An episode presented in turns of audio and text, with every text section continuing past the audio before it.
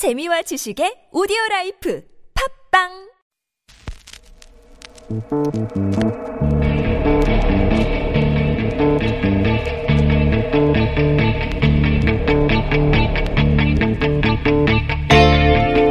안녕하세요.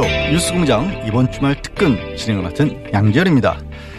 2차 북미 정상회담 장소와 일자가 공개되면서 과연 북한 김정은 위원장이 언제 서울에 올지 관심이 모아지고 있습니다. 김정은 위원장이 서울을 방문하면 1948년 분단 이후 최초로 북한의 국가원수가 서울 땅을 밟게 되는 건데요. 또 지난해 4월 27일 판문점 선언에서 남북 정상이 합의한 사항이 실현되는 뜻깊은 의미가 있죠. 이 무엇보다 한반도에서 전쟁 위험을 줄여 남북에 살아가는 사람들이 평화를 토대로 보다 나은 삶을 영위하게 되는 새로운 전기가 될 겁니다. 오는 27일, 28일 북미 정상회담을 성공적으로 마무리하고 국민 바람대로 조속한 시점에 김정은 위원장이 서울을 찾기를 희망합니다. 또 꼭 첫 서울 답방 때가 아니더라도 이 뉴스 공장에서 김정은 위원장 인터뷰 꼭꼭 실현됐으면 좋겠습니다.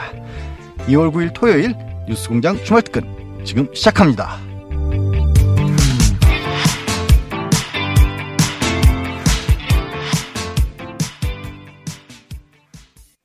네, 주말 특근 첫 번째 순서는요. 도올 김용옥 선생 인터뷰입니다. 2월 7일 목요일 2부, 3부에 이어서 했었죠. 다시 들어보시겠습니다.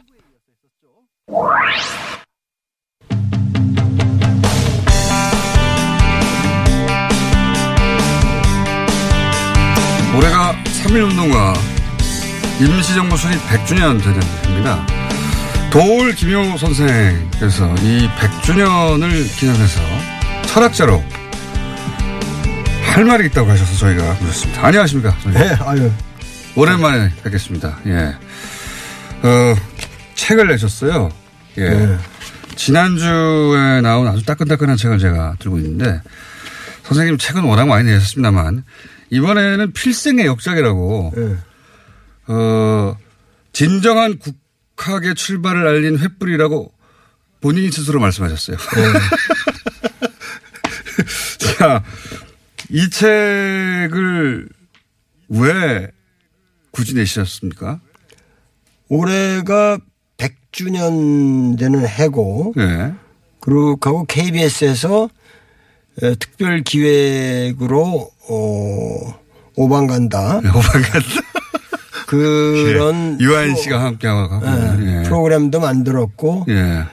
그래서 내가 조금 그 현대사에 대해서 예. 제가 원래는 EBS에서 그 도리본 독립운동사 10부작이라는 거를 예, 예.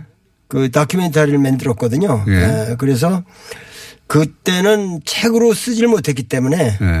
요번에는 어떻게든지 나의 현대사적 관점을 예. 그 남겨야겠다 음. 책으로 그래서 썼고 아마 그 어떠한 현대사가든지 현대사를 다루는 사람들은 현대사적인 문제를 자기들이 다루면서도 사실에 나열만 하지 가치 판단을 안 해요. 그 공포스럽거든요. 특히 우리나라 이 근대사 어 좌우익의 대립이라든가 네. 또는 뭐 어, 이쪽은 저쪽을 빨갱이라고 하고 네, 예. 네. 또는 이쪽은 저쪽을 어 친일파라고 하고 네. 이게 굉장히 다루기 곤란한 지점이 있죠. 그래서 말을 잘 안 하고 넘어가는 부분이 있지 않습니까? 그러니까 그런 것뿐만 아니라 아주 근원적으로 우리 철학적으로 말한다면은 근원적인 인식의 문제 에, 네. 뭐냐면은 우리를 지배하고 있는 언어가 예. 정치적 언어가 대부분 사실은 45년부터 48년 해방 공간에서 형성된 거거든요. 아 그래요? 일- 예를 들면 빨갱이란 말이 일제시대 때만 해도 없었어요. 어. 아, 빨갱이란 말이. 그러니까 빨갱이란 말이 그때 생겨났고 그러한 언어를 그 의미 규정을 하고 마음대로 쓰는 사람들이 우리 역사를 여태 지배해 온 거예요. 예. 그러니까 언제든지 너 빨갱이야 이런 놈들은 맘 놓고 얘기하는 어. 세상이 됐고 거기에 대해서 난 빨갱이가 아니라고 말하는 거는 항상 맥히질 않아요. 어. 그러니까 어. 오늘까지 우리 사회가 근원적으로 이 언어의 문제를 뒤집지 않으면 안 되겠다. 우리를 지배하는 모든 언어로부터 우리가 탈출해야 된다. 어, 그, 그래서 이 부제가 뭐냐면 해방, 그리고 제주 사상과 여수 민중항쟁, 네. 이렇게 잡으셨는데, 그러니까 해방을 큰 덩어리로 보셨고, 그 다음에 제주와 여순을 두 번째 덩어리로 보셨는데, 오늘 저희가 두 시간, 두, 어, 두 번의 시간을 준비했거든요. 오늘은 그래서 해방의 이야기를 하려고 하는데, 그 시점에 만들어진 인식이 지금도 우리 를 지배하고 있다. 전부죠. 에, 사실은 어. 우리 사회에 오늘날까지도 뭐 예를 들면 뭐, 어, 뭐, 일, 예를 들면 뭐 김경수 문제를 두고 법관에, 아, 법원에 뭐 결정에 대해서 여러 가지 얘기가 있고 뭐 하여튼 경찰의 날의 문제든 뭐 여러 가지 문제들이 우리 사회 알고 보면은 네. 이 해방 공간에서 형성된 인식 체계가 우리 사회를 오늘까 오늘까지 지배하고 있는 거거든요. 그러니까 사실은 우리가 지금 촛불 혁명을 통해서 문재인 하나 무슨 저 에, 나무 꼭대기에다가 올려놓은 것이 지금 해방 공간에서 생겨난 어떠한 인식 구조라든가 언어 구조라든가 권력 구조는 하나도 변하지 않았거든요. 여태까지. 어, 그러니까 그런 거를 우리가 지금 근원적으로 반성해야 되겠다. 음, 그런 시점이 왔다. 아, 현대사적인 문제를 이런 거를 철학자로서 새롭게 정리 안 해주면은 근본적으로 뭐라 그럴까 그 인식론적으로 이게 해방이 되지 않으면은 남북 문제고 이런 것들이 풀려갈 길이 어. 없겠다. 아, 필생의 역작이라고 이 책을 자평하셨는데 응. 다른 책들도 다 필생의 역작이라고 해오지 않으셨습니까? 아니 그 내가 이 책을 필생의 역작이라고 한 것은 예. 하도 내 책이 나는 내 책은 정말 쉽게 쓴 건데 하도 어렵다 그래 내 책이 그래서 이 책은 마음 놓고 쉽게 읽을 수 있도록 예. 그거를 배려를 해서 쓴 책이기 때문에 예. 많은 사람들이 쉽게 읽힌다고 해요 쉽게 자, 읽힌다 알겠습니다. 아니, 실제로 저도 다 읽지 못했는데, 네. 선생님 책은 보통 10페이지 정도 읽다가 그런 얘기겠거니 하고 잘 덮거든요. 제가 근데, 어, 이 책은 재밌습니다. 네. 우선 이야기가. 그, 해방정국의 이해 제3장입니다. 예. 요 대목을 오늘 얘기해 볼까 하는데, 예. 해방의 아이러니라는 꼭지가 있고요, 거기 보면. 네, 네. 그리고 해방이 과연 기뻤을까 하는 대목이 나옵니다. 이게 무슨 의미입니까? 그러니까 우리는 해방이라는 것을 예. 실제로 8.15 해방 예. 그래서 8월 15일 날 우리가 일제에서 해방됐다. 그렇게들 생각하거든요. 예. 근데 사실 우리나라가 해방된 것은 8월 15일 날 해방된 건 맞아요. 예. 근데 그게 25일밖에 안 갑니다. 그 무슨 의미입니까? 그러니까 25일 후에는 미 예. 군정으로 들어가니까. 아, 그렇죠. 예, 이거는 그것은 무슨 얘기냐면은 이 미군이 이제 하지가 이 배 타고 저 인천으로 들어와 가지고 예. 어 우리나라 중앙청에 와서 이거 저 일본 총독하고 이 교환식을 할때 예.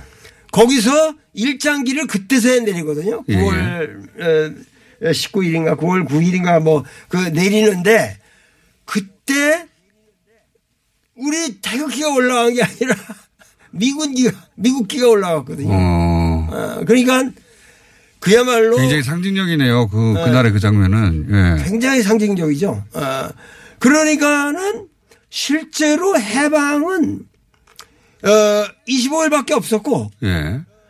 그리고 그 대부분의 사람들은 우리나라를 지배하던 사람들은 예. 당시에. 어 일본이 영원히 갈 거라고 예. 즉 내가 일본이랑 타협해서 친일파 노릇해서 얻은 권력이 영원히 갈 거라고 믿었던 사람들이 대부분이기 때문에 예. 그들의 입장에서는 정말 이게 해방 그러니까는 이건 완전히 결국은 25일 이후에 아주 간단히 얘기하면 슬펐던 사람들이 예. 다시 고스란히 재집권하는 형태로 가기 때문에 예.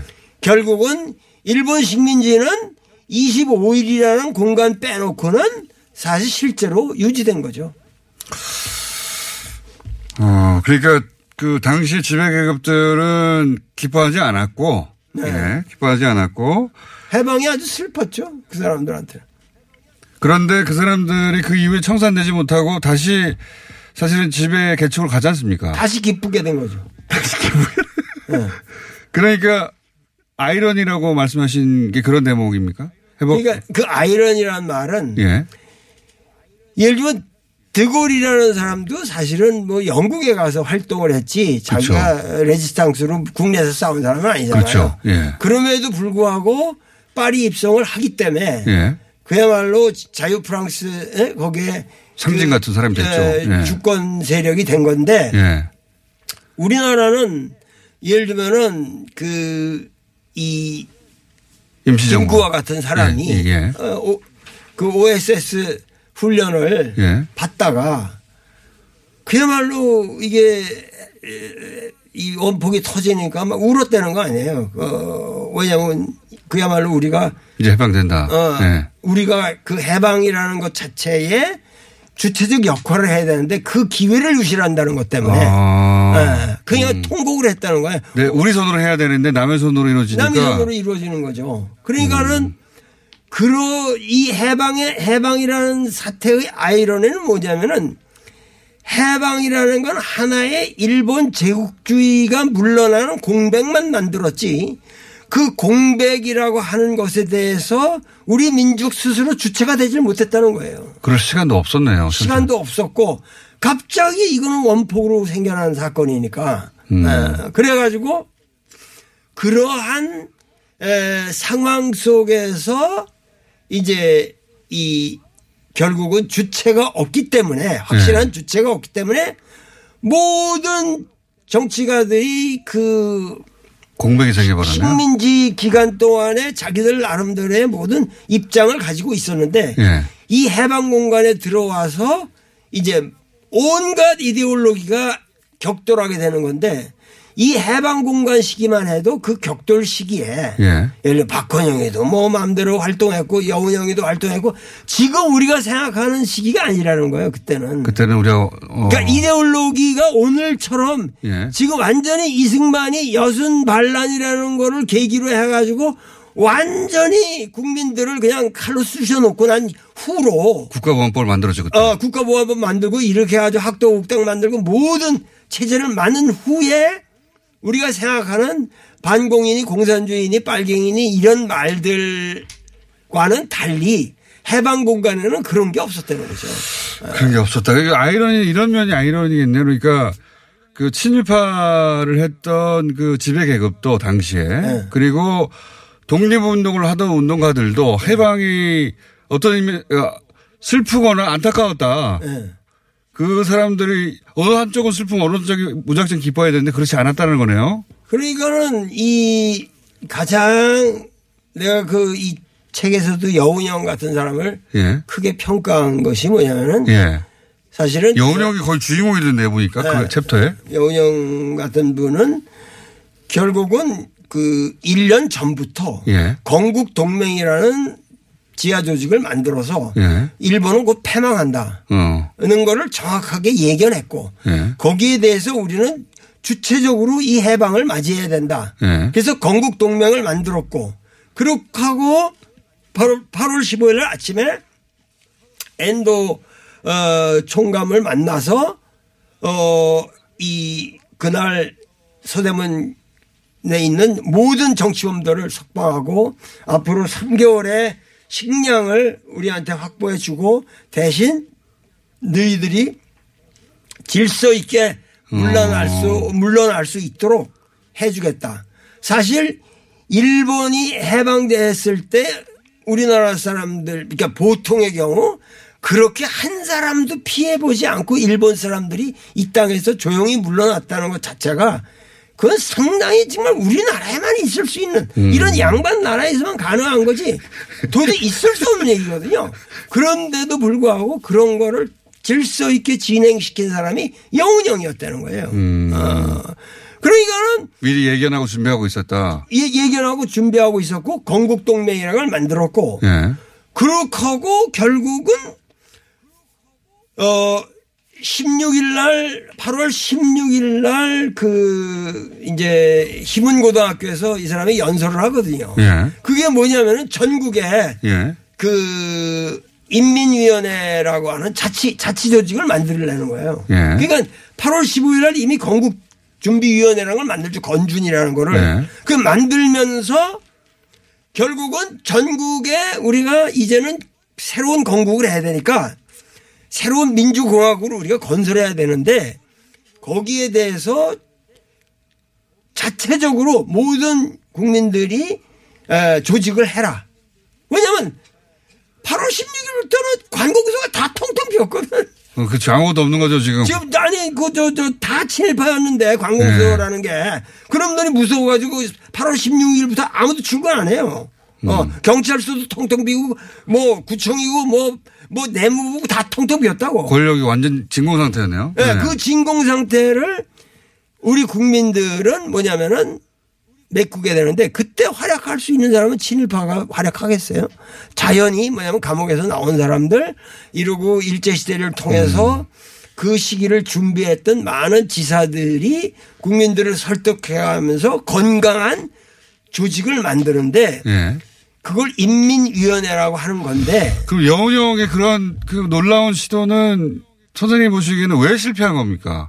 그게 성공했다면 완전히 달라졌을 것 같은데 역사가. 예. 그러니까 인민위원회라는 것은 예. 여운형이가 전국에다가 만든 거예요. 8월 네. 말까지 공식적으로 뭐 145개인가 그렇게 됐다 그러지만 내가 보기엔 훨씬 더 많은 숫자가 만들어졌거든요. 네. 그런데 지금 그 얘기에 중요한 거는 예. 소련은 예. 소련은 스타린이 북한에 진주하는 소련군에게 예. 직접 통치를 엉- 얘기하지 않았어요. 동 소련은 오히려 독립을 예. 네, 예, 직접 지지했죠. 방식이라는 건 수- 그건 어리석은 것이다. 네. 남의 나라를 에, 이게 식민 지배에서 끝난 나라를 가서 또 다시 우리가 통치한다는 건 말이 안 되는 거다. 네. 그래서 뭐냐면 지금 내가 보기에는 그게 보니까 스타린이 굉장히 대단한 사람이죠. 거기 건국준비위원회에서 뭐 인민위원회라고 만들었다는데 그거 우리가 보기에 그건 소비에트랑 비슷한 거다. 음. 소비에트라는 게 회의하는 거 아니에요. 네. 그러니까 그걸 활, 잘 살려서 예. 그래서 그리고 처음에 스타린이 뭐라 그러냐면 공산주의라는 말도 꺼내지 말라고 그랬어요.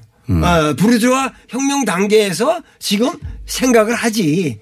어, 공산주의를 우리가 하루아침에 실현한다 이런 말도 하지 마라. 네. 어, 그렇게 하니까 굉장히 그 소련은 어떻게 됐든지 간에 그 제3세계를 다룰 줄 알았어요.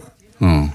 그런데 이 남한에 오는 하지 그룹에는 뭐냐면 그 당시 한민당이라는 사람, 영어 잘하는 사람이 대체 거기에 몰려 있었으니까 네. 이 한민당이라는 게 급조돼 가지고 그 가가지고 당신들이 가서 한국에 와서 군정을 선포하려면 우선 이미 인문위원회가 조직되어 있기 때문에 예. 이놈들을 완전히 분쇄시키고 이놈들 조직을 해체 안 시키면 당신들은 군정이라는 게 성립할 수 없어. 어. 그러면서 그 소련은 독립을 지지하고 미국은 이제 신탁을 하려고 했는데 네. 신탁 반탁 그 찬탁 반탁이 그때 크게 벌어지지 않습니까? 그러니까 그 문제가 예. 뭐 이거는 벌써 역사학에서 완벽하게 판결이 난 거지만 동아일보에서 그때 가짜 뉴스 비슷하게 그 정반대로 보도했죠. 예, 오- 오보를 냈는데 예. 의도적인 오보라고 그러는데 결국은 신탁 통치라는 말 자체가 예. 그 자체가 사실은 잘못된 거거든요. 왜냐하면 트러스트십이라고 그러는데 실제로는 그게 이 신탁 통치라는 말이 우리 사, 사람들 귀에 들리기에 마치 그것이 식민지 통치와 비슷한 그렇죠. 어감으로 그렇습니다. 들렸기 때문에 예. 아주 그 학질을 띈 거예요. 그러니까 그게 아니라 사실은 가디안십이라는 의미거든요. 후견 정치라는 의미거든요. 예. 그러면서 그것의 구체적인 방법론으로는 뭐냐면은 조선민주공화국이라는 거를 만들어서 통일된 그 공, 공화국을 우선 임시 조선민주공화국이라는 걸 만들어서 그건, 그거는 이 소련과 미국이 그 후견하는 예. 그런 제도를 만들어서 이제 에, 그 사람들이 예. 에, 점차적으로 한 5년 정도 뭐 기간을 두고 예. 어 이거를 독립을 하게 하자. 그러면 사실은 신탁 통치처럼 합리적이고 좋은 안이 없었어요. 실제로는. 그러면 실제적으로 그때 뭐냐면은 그거를 찬성하는 사람들이야말로 훌륭한 사람들이고 시대 감각이 있는 사람들이고 그걸 무조건 반대하는 사람들이야말로 시대적 감각이 없고 결국은 나쁜 선택을 하는 건데 완전 거꾸로 됐단 말이에요. 선생님 지금 보시기엔 그때 당시 신택을 받아들였어야 된다고 본다고 보신다는 거죠? 우리 국민이 그걸 받아들였으면 우리는 네. 분열 안 됐죠, 이렇게. 아, 그렇게 연결되네요. 예. 그거는 미소 공동위원회라는 것 자체가 예. 그 조선민주공화국이라는 걸 우리가 만든다라고 하는 그때는 소련, 아니, 미국이고 소련이고 직접 통치한다는 생각이 없어요, 미국도. 네, 그렇죠. 가급적이라는 우리가 이거 뭐 한국이라는 거 그렇게 뭐 어, 대단하게 생각을 안 했던 거거든요. 예. 그들 관심은 일본 아니에요. 그러니까 일본이 이 통치하던 지역에서 우리가 와서 여기서 무슨 뭐를 하려는 게 아니라 아, 그냥 잘 니들 독립하면 우리는 좋다. 독립하기 전까지 시스템만 만- 만들어 놓고 빠졌을 것이다. 빠, 이제 빠지려고 했던 입장이었죠. 음. 어. 근데 그게 친, 친탁, 반탁 그 분쟁이 벌어지고 그러면서 굉장한 대립이 벌어졌잖아요. 그 가장 핵심적인 오류가 예. 예를 들면 물론 여운형 같은 사람들은 친탁을 하죠. 예. 시대적 감각이 있고 그리고 우파 어, 특이하게 의 여운형은 좌파라고 그랬는데 친탁을 했, 친탁을 했어. 아, 친탁이 좌파가 그랬죠. 참. 좌파가 친탁을 예. 하고 우파에서 최고 영수라고 하는 사람이 바로 동아일보 사장이었던 송진우라는 사람이 사- 생각 나중에 하지가 만났는데 하지가 야 너, 너희들 위해서 이거 너희들 보수 정객들을 위해서 우리가 이거 합리적인 안을 내는 건데 이걸 반대하면 어떡하냐. 예. 그러니까 이 사람이 그 군정 고문관도 하고 그랬던 거에서 다시 그 문안을 보니까 아이고 이거 좋은 건데 우리 동아일보가 잘못 냈구나. 거꾸로 냈죠, 보도를. 네, 그래가지고 그 바로 찾아가거든요. 이 저 김구를. 예. 근데 여기서 가장 문제가 되냐면 친탁 반탁 문제에서 종교적으로 반탁을 한 사람이 누구냐면 김구 선생이란 말이죠.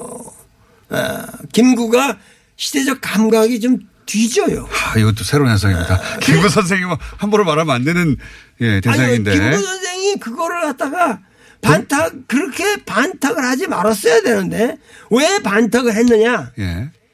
이 신탁 통치를 반대하는 길만이 미 군정에 대해서 우리 임시정부의 법통을 국민들에게 각인시키는 좋은 계기라고 생각했거든요. 아, 그러니까는 그렇게 생각할 수 있었겠네요. 그 예. 아이 있죠. 예. 그러- 그러니까는 송진우가 가서 밤 1시까지 싸우거든요. 이거는 한시 확인하신 겁니까? 신탁으로 가야 된다. 어? 신탁으로 가야 된다. 타로 해야 된다. 예. 근데 이때 대결이 굉장히 극렬해지고 그러면서 사실은 남북이 갈라진 계기도 이- 여기서 나오는 거 아닙니까? 결국? 남북이 갈라진 것도 여, 기서 나온 거고 예. 그리고 더불어서 뭐냐면은 인민위원회가 이 탄압됨으로써 예. 이 남, 이, 이남에서의 모든 정치적 상황이 예. 상당히 하여튼 안 좋게 흘러간 거죠. 그게 바로 어, 제주 4.3 문제로 여- 연결되고 그러는데 결국은 연, 예, 연웅 선생은 그때 그 좌우 합작을 하자고 그랬죠. 같이 잘 지내자. 또 하자고 그랬고 예. 여운영 선생은 가장 중요한 게 뭐냐면은 미 군, 그러니까 여운영 하나의 실책이 있어요. 뭐냐면은 미 군정이 들어온다 그러니까 예. 건국준비위원회라는 것은 예. 문제가 없거든요. 예. 왜냐하면 그건 위원회이기 때문에. 예. 그런데 우리가 주체가 있어야 된다. 예. 미군이 오기 전날 바로 뭐냐 하면은 조선인민공화국이라는 걸 창설하거든요. 어. 그래서 그걸 우리가 그걸 인공 인공 그러는데 조선인민공화국이라는 건 국가거든요. 예. 예. 그리고 또 이 그러니까 김구도 임시 정부니까 그것도 하나의 국가 정부고. 어. 그러면 미 군정 입장에서는 하나의 국가를 어떻게 인정하냐 말이야 우리가. 음. 그러니까 이 여운형 선생이 내가 보기에는 인민공화국을 만든 것은 실책이었다고 생각합니다. 그러니까 국가 대 국가로 상대하려고 했는데 미국이 보기에는 오히려 아, 이 사람이 좀 위험 인물이다 이런 인상을 주었겠군요. 타협할 여지가 없어진 거죠. 그러니까는 건국준비위원회라는 이름으로 계속 밀고 나가면서 활동을 했어야 되는 건데 네. 인민공화국으로 바꾸니까 이제 상당히 입지가 좁아진 것이고 어 이제 정객들 사이에서도 여러 가지 이제 새로운 문제들이 생겨나는 거죠. 그리고 나서 이게 분단으로 이어지는 상황에 대해서 조금 얘기를 하시고 오늘 끝내야 되는데 시간이 다 됐네. 자, 그 그러면요. 어 저희 3부 앞에 원래 리얼미터가 있는 시간인데 그 시간이 비었거든요. 한몇 분만 더 하시고 가시죠. 예, 예, 시간 예, 되십니까? 좋죠. 예. 좋죠. 자, 여기서 이제 그러면 분단이 어떻게 이루어졌는가. 이 해방 정국의 어, 복잡한 상황 속에서 요 얘기를 해 주시고 오늘은 가셔야 되거든요. 아 분단이 예. 어, 잠시 후 3부에서 다시 뵙겠습니다. 네. 2부에 이어서 자, 선생님, 어, 마무리를 못해가지고 마무리를 지으려고 조금 이어서 하는데, 네. 어, 신탁 통치는 반대하는 게 맞다라고 저희는 배웠거든요. 네. 예. 그때 반대했어야 한다. 네. 우리가 독립국가로서 신탁 통치를 받았으면 되겠냐. 이렇게만 알고 있었고. 근데 선생님은 그걸 재해석하셨어요. 그게 네. 이제 그때는 그걸 받았어야 한다. 그렇지 않았기 때문에 그가 분단이 됐다. 네네. 이렇게 어, 해석을 하셨고 그건 제가 처음 듣는 얘기라. 네. 왜냐하면 그런 주장을 누가 했다면 이 말도 안 되는 이 독립을 해야 되는데 어떻게 신탁을 받아들여 하고 공격받기 딱 좋은 말씀이신데 왜 그렇게 그제책그 우린 너무 몰랐다 안에 예. 이렇게 도표를 만들어가지고 자세히 설명을 해놨는데 선생님 책 치고는 도표 참 많습니다. 예, 예, 도표를 만들어 가지고 예. 쉽게 설명을 해놨는데 하여튼 신탁 통치라는 것은 마- 번역이 잘못됐고 음. 그것은 후견 통치라는 의미였고 그 후견 통치에 소기한 바는 임시 조선 민주 정부의 수립이었고 네. 그걸 위해서 모스크바 삼상 회의부터 어, 양쪽에서 이렇게 합의를 봐서 미소 공동위원회라는 걸 설치해서 예. 잘 이거를 어, 만들어 주고 이 통일 정부를 여기다 수립해 주고 우리 양국은 물러난다. 네. 처음에는 이 한국이라는 복잡한 이 구석을 갖다가 어디가 가서 먹어도 자기들 별로 그렇게 득될 게 없다고 생각했거든요. 미국이든 소련이든. 네. 그런데 이제 한국 내부의 사정이 여기에 대해서 굉장히 복잡해지니까 예.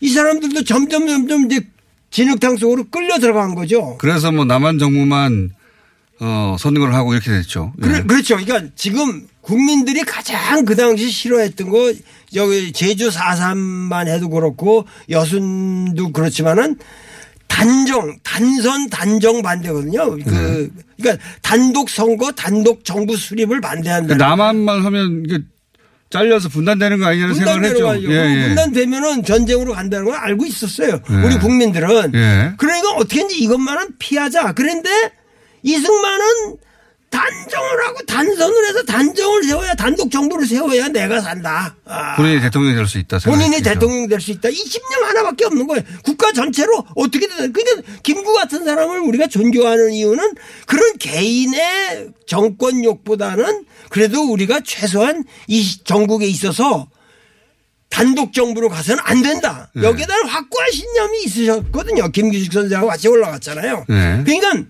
그런 의미에서 우리가 그 김구 선생을 존경하는 것인데 단지 뭐냐면 그 과정에서 예. 이 임시 정부의 법통성에 대한 집념 때문에 무조건 반탁을 했다는 거죠. 그러니까 지금 우리나라 아까 제일 처음에 제가 그 이 뭐야 이 인식론이란 말을 얘기를 했는데 지금 뭐냐면 우리가 쓰고 있는 말 중에서 좌익 우익이란 말이 예. 그때 형성된 거예요. 그러니까 빨개라는 말도 그때 나오고. 예. 그러니까 반탁을 하면 신탁 통치를 반대하면은 그게 우익이고 어 신탁 통치 반대하면 우익이 되는 거죠. 그리고 신탁 통치를 찬성하면 좌익이 되는 거예요. 네, 그렇게 갈렸고. 그러고 그러고 그러고 신탁 통치를 그 찬성하면 무조건 빨갱이가 되는 거고. 그러니까 그 내용의 그 실제적인 의미를 우리가 생각해 보지 않고 이렇게 자꾸만 이원화된 아주 이 대립적인 구도로 언어가 고착되어 갖고 어 거기서 뭐냐면은 인민위원회라는 것은 사실 자연스러운 어 자치 조직이었는데 어, 자생적으로 해방 그 공간에서. 공간에서 생겨난 자생 조직이었는데 이 자생 조직을 그 김일성은 살려갔는데 살려서 자기의 어떤 권력 기반을 만들어 갔는데 오히려 네. 이쪽 이남에서는 무조건 이걸 탄압해 가지고 벌써 지리산 에, 지리산 공빈이 이런 것들이 생기기 시작했다는 거죠. 그러니까 선생님 말씀은 그, 어, 신탁 통치라는 단어가 가진 뉘앙스 때문에 그리고 동아일보의 거꾸로 된 보도 때문에 네. 친탁, 반탁이 격렬하게 이념 논쟁이 됐고 어, 그렇죠. 이념 논쟁이 되, 되어서는 아니 되는 건데. 예. 그리고 나서 그때부터 남쪽과 북쪽이 갈라지지 않을 수 없는 정황 속으로 들어갔고 네. 그러지 않고 만약에 당시 이 단어가 이제 번역이 잘못됐지만 후견 그러니까 그 강대국들의 후견 하에 한 5년 정도 그렇죠. 자립할 수 있는 기반을 만들어서 했다면 남북이 갈라지지 않았을 것이다. 네, 그때 그 선택으로 인해서 남북이 갈라져서 지금까지 70년 이상 헤어져 산 것이다. 이런 말씀이시네요. 예, 그렇죠. 그러니까 그 가장 중요한 것은 이 브루스 커밍스라는 친구가 그 Origins of Korean War라는 한국 전쟁의 네. 기원이라는 책을 쓰면서 어, 여태까지 그 한국의 전쟁에 대해서 뭐 북침 남침 뭐 이런 어, 그 구질구질한 그런 얘기들을 가지고 사건으로 구- 분석한 게 아니라 네. 사실 진정한 한국 코리안 워의 기원은 네. 실제적으로 미 군정의 인민위원회 탄압이 진짜 원인이었다는 거거든요. 스스로 우리가 단일된 정부를 만들 수 있는 찬스를 그때 날려버렸다. 날려버렸죠. 그러니까 그들이야말로 상당히 건강한 주체적인 민주 세력이었는데 그들을 전부 그 빨갱이로 몰아버리고 네. 빨갱이로 몰아버리고 어, 이 대신 뭐냐면 친일파 이 수구 꼴통들을 대거 다시 등용하면서 군정의 근간을 삼았고 자기가 이승만 정권에다 그걸 남겨줬기 때문에 결국은 이 6.25 전쟁이라는 걸로 갈 수밖에 없었다. 이것이 브루스 커밍스의 테제예요. 예, 해석 이죠. 예, 예. 하나의. 근데 그거를 우리가 여전히 빨갱이 프레임에 갇혀서 제대로 보지 못하고 있다 객관적으로. 그러니까는 근본적으로 결국은 에, 빨갱이라는 것이 존재하지도 않는 건데 에, 하나의 그건 왜그 시대에는 그 예를 들면은 지금 아니 잘 아시잖아요 그, 그 시대에 유명한 빨갱이가 누구예요 박정희잖아요 박정희가 빨갱이로 해가지고 남- 재판 받아가지고 남당 출신이죠. 아, 아, 박정희가 빨갱이잖아요. 근데 왜 그때는 그게 이상한 게그 이상한 언어가 아니에요. 그때 빨갱이 박정희가 빨갱이였다는 너무도 오히려 그 사람이 점잖은 사람이라는 거예요. 그 당시에 그 당시에는 기준으로 보자면. 기준으로 본다면 그러니까 군대 내에도 빨갱이가 우그르고 그랬어요. 아니 근데 생각해 보세요. 지금 기준으로 보자면 그렇다는 얘기죠. 어, 아니 그러니까 군 군인이라고 그래서 예. 국방의 의무만 다하면 됐지 그 사람이 내면적으로 빨, 그러니까 빨갱이든 아니든 공산주의를 수용하든 안 하든 그거하고는 군인하고는 상관없는 겁니다. 아, 그러니까 부태태가 더 나쁘죠. 예, 오히려 어 그 이 우익골 동원이 군인 노릇하는 게 더 위험할 수도 있죠. 그러니까 어떤 의미로 뭐냐면은 지금 우리가 빨갱이라는 말 자체가 예. 전혀 근거가 없- 실체가 없는 말이라는 거지. 근데 그 해방 정국에서 어떠한 그 이승만이 자기 정권을 만들어내는 과정에서 빨갱이라는 걸 필요로 했다는 거예요. 그거 없이는 자기가 정권을 유지할 길이 없으니까 왜 자기가 건설하려는 건 완전히 종미 우익 정권이거든요. 흥분하시기 시작하셨는데 이때부터 쫙 가야 되는데 또. 선생님. 어, 그래서 그래서 제주 4.3과 여순이 중요한 것이다라고 이어지는 대목은 예. 저희가 다음 주에 시간을 마련해 줬습니다. 예, 예, 아유. 예, 해방 정국에서 어, 신탁을 다시 재해석해야 되는 이유와 그리고 그로부터 분열 어, 분단이 됐다. 예, 예. 5년 동안 어, 우리가 기간을 지나서 단일한 국가가 될 기회를 놓치고 그 이후 70년을 헤어져서 살게 된 것이다. 예, 예. 이런 말씀이지 않습니까? 과감한 해석이었습니다. 과감한 해석. 철학자만이 할 수 있는 어, 역사학자들이 이런 말 하면은 서로 어, 큰 싸움 날 것 같아요. 자, 도울 선생님의 어, 우리 현대사 재해석이었고요. 다음 시간에 그 이후 그럼 어떻게 이어지는지 예. 기대해 주십시오. 우린 너무 몰랐다. 어, 필생의 역작이라고. 예. 선생님의 필생의 역작은 한 20권 정도 되는 것 같습니다. 매번 나올 때마다 필생의 역작인데 오늘 여기까지 하겠습니다. 도울 김영호 선생님이었습니다. 감사합니다. 감사합니다. 아, 오래 보아야 예쁘다라는 아이디 쓰시는 청취자님이요. 아, 도울 선생님 강의 내용 유익하긴 한데 들을 때마다 혈압이 걱정돼요라고 의견 주셨어요. 예, 정말 예 그럴 듯해요. 이 인터뷰가 마치 격정적인 대중 강연 같기도 하고 또 연설하시는 것 같기도 하거든요. 이런 내용을 이런 말씀을 옆에서 바로 들은 공장장은 얼마나 좋았을까 싶습니다. 제가 사실 이 도올 선생님 때문에 대학 학과를 정했었던 거거든요. 근데 막상 대학 들어가고 나니까 이미 교단을 떠나셨더라고요. 아쉬운 생각이 갑자기 들면서 부럽다는 생각도 듭니다. 자, 아이디 트리 6903님은요. 도올 선생 책 읽어봐야겠네요. 라고 댓글 남기셨고요. 지난주 발간된 도올 선생의 신간, 우린 너무 몰랐다. 도올 선생 스스로 평생의 역작이라고 자평하고 계신데, 어, 그래서일까요? 이 사서 읽겠다는 청취자 문자, 댓글 많았습니다. 문칠님 외에 또 많은 분들이 도울 선생님 고정 요청을 해주셨는데, 아, 이분 그렇게 하기는 현실적으로 좀 어렵습니다. 그래도 이 다음 주 목요일 같은 시간에 한 번 더 진행을 한다고 하네요. 어, 많이 기대해 주시면 좋겠습니다.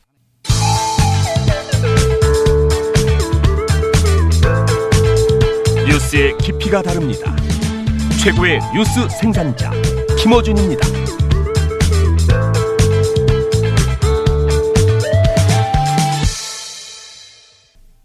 주말 특근 두 번째 순서는요, 어, 도시건축가 김진애 박사의 도시 이야기 코너를 준비했습니다. 2월 7일 목요일 4부에 방송했던 내용이죠.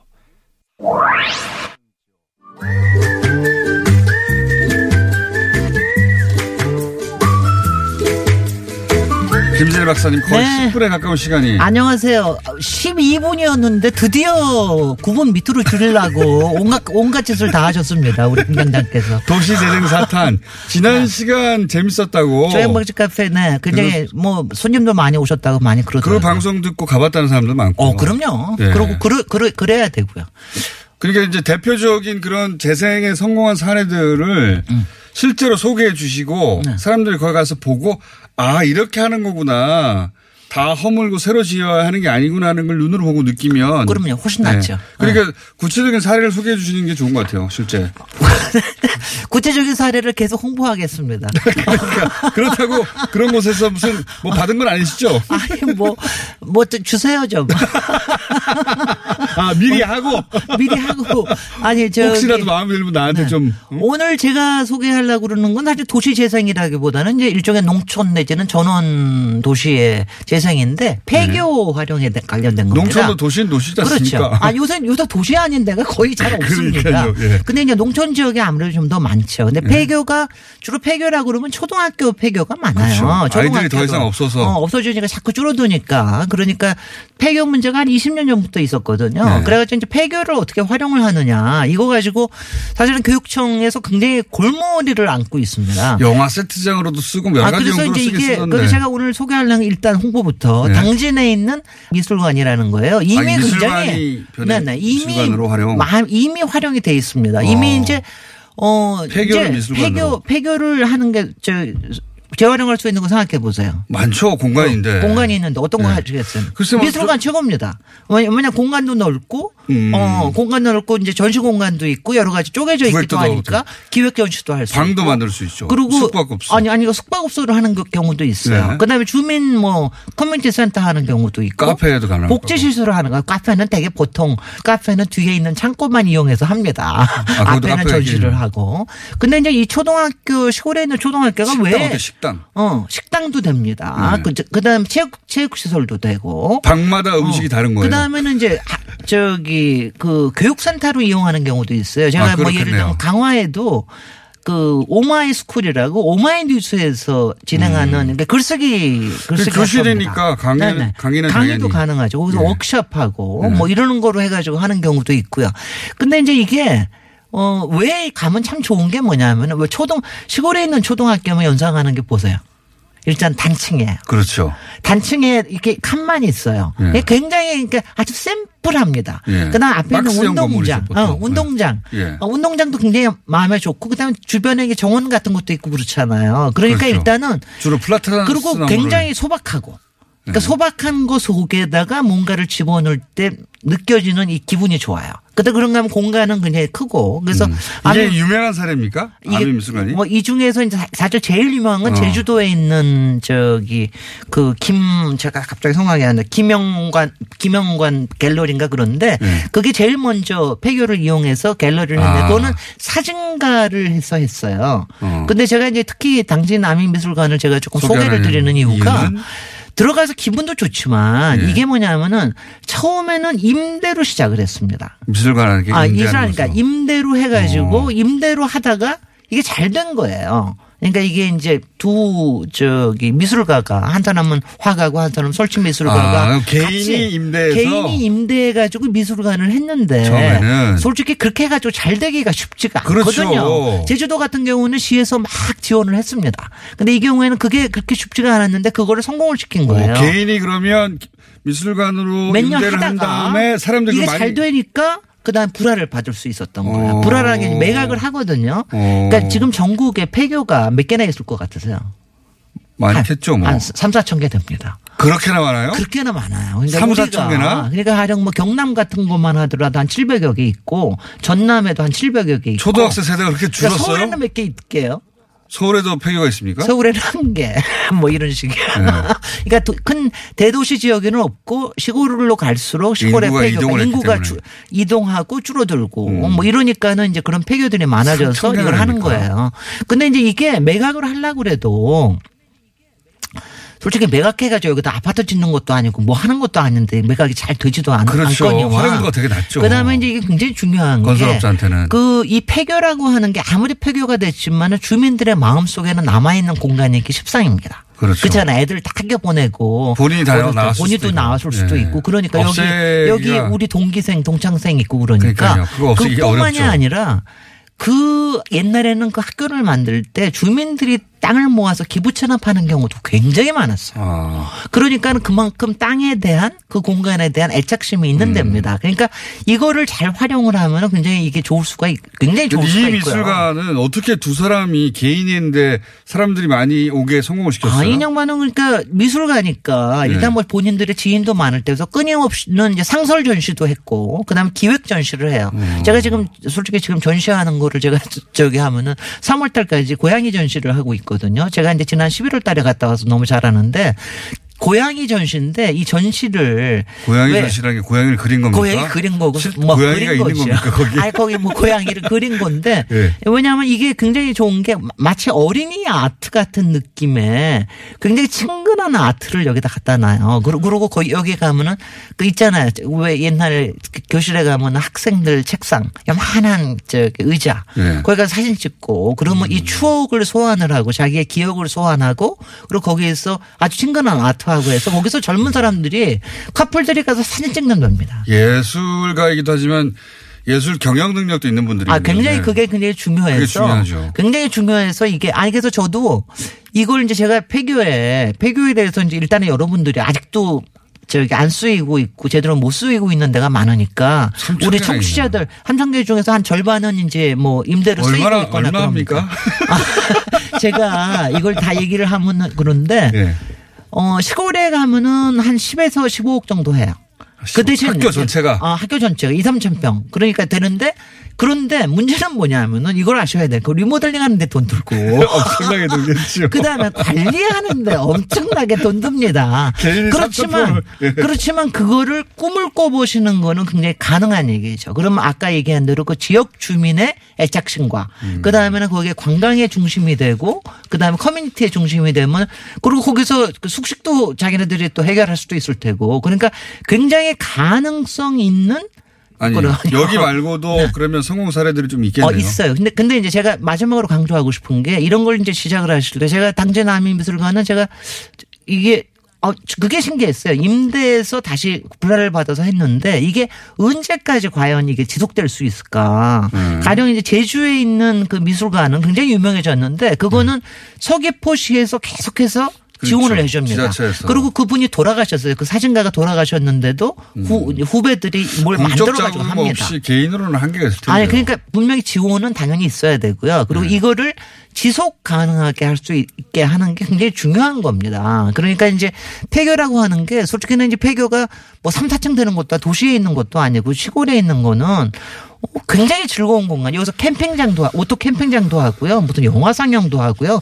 별거 별거 다 해요. 혹시 이런 폐교를 미술관이나 다른 용도로 활용한 것을 모아놓은 사이트가 있나요 혹시? 아, 그런 건 그런- 없죠. 그런 건 없죠. 그런 거 있어야 될 것 같아요. 지금 전국적으로 이거를 그래도 폐교 성공 포탈. 사례라고. 아, 폐 그거부터 만들어야 아, 되겠다. 이것도 굉장히 중요할 것 같습니다. 폐교 아. 포탈을 만드는 아이디어 좋습니다. 김진애 박사님이었습니다. 감사합니다. 안녕. 내일 뵙겠습니다. 안녕. 음, 이 도시 이야기 코너에서요. 폐교를 미술관으로 멋지게 변신시켰던 그런 사례를 소개해 주셨는데요. SM으로 시작하는 아이디 쓰시는 청취자분께서 김진애 박사가 소개한 미술관, 어, 인생샷 건지는 곳이에요. 풍경도 작품들도 좋은 곳입니다. 라고 덧붙여 이 댓글로 의견 주셨습니다. 수국 필 때 특히 더 아름답다는 청취자 의견들도 참 많았어요. 수국이 예쁘게 필 때면 6월쯤이니까 때 맞춰서 한번 찾아보시면 좋겠습니다. 오, 제 고정 코너는 사실 점점 시간이 줄어들다 줄어들다 갑자기 어느 순간 시시때때로 불러대다가 사라졌거든요. 예, 그때는 한참 뭐 퀵서비스냐, 뭐 A 센터냐, 뭐 이런 얘기도 많이 하더니 없어졌는데, 어, 그래도 뉴스 공장과 함께 시작했던 김진애 박사의 도시 이야기, 그리고 또 과학 팟캐스트 진행하시는 원종우 박사의 과학 같은 소리 안에 또 음식 평론가 황교익 선생의 까칠한 미식가는 꾸준히 명맥을 이어가고 있었죠. 예, 저는 사라졌지만 그래도 이분들 계속 승승장구하시도록 청취자 여러분들께서 많은 응원 부탁드리겠습니다. 이런 말씀 드리는 이유가요. 아, 곧이 뉴스공장도 개편을 앞두고 있거든요. 네, 이번 주 김호준 뉴스공장은요. 설 연휴 때문에 지난 월요일, 화요일 이틀간은 문을 닫았죠. 어, 그래서 제가 오랜만에 다시 시작한 월요일 코너를 또 쉬었습니다. 한 2주하고 또 쉬었네요. 판사를 지내셨던 서기호 변호사와 함께 한 주간의 뜨거웠던 이슈에 대해 변호사의 시선으로 살펴보는 그런 코너인데요. 방송인으로 제2의 인생을 도전하겠다는 이 서기호 변호사님의 야심찬 그런 의 어떤 마음 때문인지 아주 재밌게 들었다는 청취자 문자 댓글 쏟아졌다고 제작진이 전해주셨네요. 어, 대표적으로 송민재 님이 서기호 전 판사 양지열 전 기자 이 시간 너무 재밌었어요 라고 카카오톡으로 의견 주셨고요. AR로 시작하는 아이디 쓰는 청취자분은 서기호 전 판사와 양지열 변호사 고정 코너로 만들어주세요라고 댓글도 주셨습니다. 근데 이미 고정 코너입니다. 제가 나오면 왜 고정인지를 모르시는 것 같아요. 워낙 그냥 시시때때로 왔다 갔다 하니까 그런 모양입니다. 아, 저죠. 기자 출신 양지열 그리고 판사 출신 서기호 두 사람의 전직이 있는 변호사들이 매주 월요일 찾아뵐 텐데 아직 코너 이름은 정해지지 않았습니다. 아, 청취자 여러분들이 이름을 정해주시면 함부로 공장장이 물리치지 못할 수 있다라는 그런 생각도 듭니다. 이름 정해주세요. 뉴스공장 주말특근 오늘 준비한 수사는 여기까지 하겠습니다. 고맙습니다.